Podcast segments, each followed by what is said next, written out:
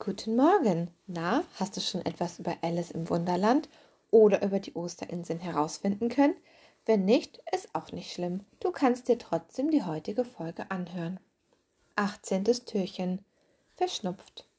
Es dauerte eine Weile, bis Ruprecht sich nähernde Schritte hörte. Die Tür wurde geöffnet und Sir Esterhazy trat ein. Mit einem aufgesetzt wirkenden Lächeln, das seine langen Vorderzähne freilegte, kam er auf Ruprecht zu. Mein lieber Herr Knecht, haben Sie etwa wieder einmal den Weihnachtsmann verloren? fragte er zwar freundlich, doch in einem Unterton, der Ruprecht einen Schauer über den Rücken jagte. Ganz und gar nicht, antwortete Ruprecht, der sich ein wenig überrumpelt fühlte. Haben Sie denn mit mir gerechnet? Sir Esterhase zog die Brauen hoch und musterte Ruprecht eindringlich. Nun, wenn der Sicherheitschef des Weihnachtsmanns im Dezember unangemeldet bei mir auftaucht, bedeutet dies, dass etwas am Nordpol so richtig aus dem Ruder läuft.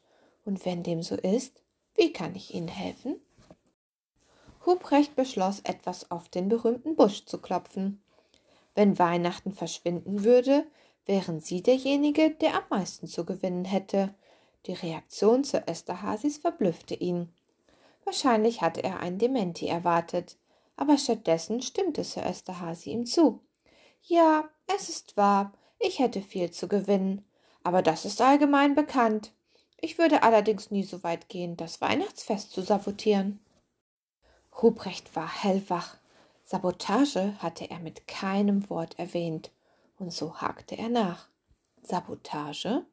Sir Esterhazy zuckte fast unmerklich zusammen. Bloß so dahergesagt, antwortete er. Aber leider muss ich Sie jetzt bitten zu gehen. Ich fürchte, ich kann Ihnen nicht weiterhelfen, und es erwarten mich dringende Kakaogeschäfte in Westafrika.